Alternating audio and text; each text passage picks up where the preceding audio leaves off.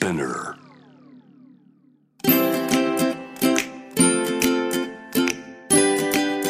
福本敦子の聞くコスメ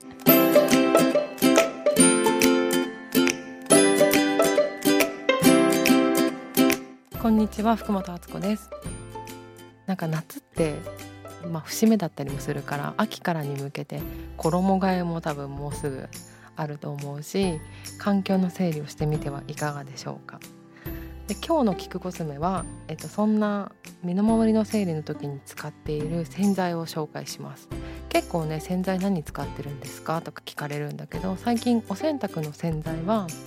えっと、洗濯ブラザーズさんが使っているリブレっていうところのえ洗濯洗剤を教えてもらって使っています。これがね日本の水に合わせてね作った洗剤というのはとっても面白いんですけどでもともとクリーニング屋さんをやっていた方たちがブラザーズとして作っている洗剤なので洋服が長持ちするっていうのが特徴であとなんかパッケージが私これすごい好きなんですよ。なんか棚に好きって収まる感じの形をしてるのでよかったらホームページとかも見てみてください。あとさっきも言ったように日本の水に合わせた軟水に合わせた処方作りをしているっていうこととあとはねお水をたくさん使うじゃないですか洗濯って。だからその環境のこととかも考えていてあの洗剤量を少なく使う洗剤量を少なくできるようにしたっていうのがあなんかはあ面白いなっていうふうに思いました。で洗濯ブラザーズのね本を読んでから私今の時期はちょっと季節外れかもしれないんですけどニットをクリーニングに出さなくなったんですよ。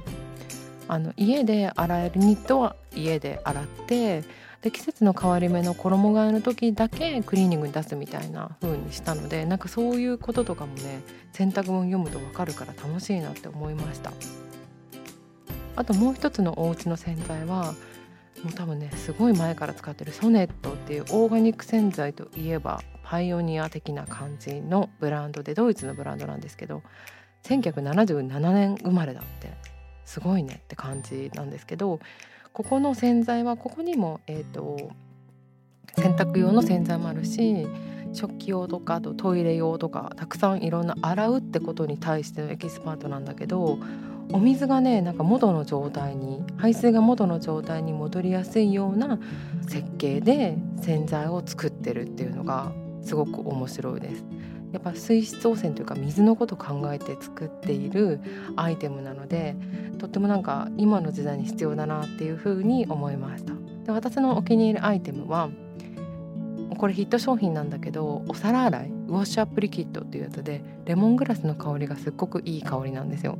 で泡立ちもよくってなんかちゃんと油汚れも落ちる感じがするし何よりも手が荒れない。匂いが強すぎないっていうのがすごく好きなのでちょっと気になる方はチェックしてみてください。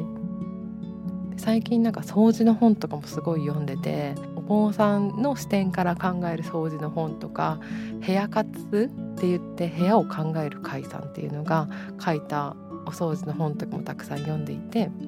シンクはきれいにする。机の上には何もないのが基本とかあやばいって思うことをいろいろ言われて見直し環境を整えることをしたらすごく気持ちが良かったっていうことがありました。ちょっとできることから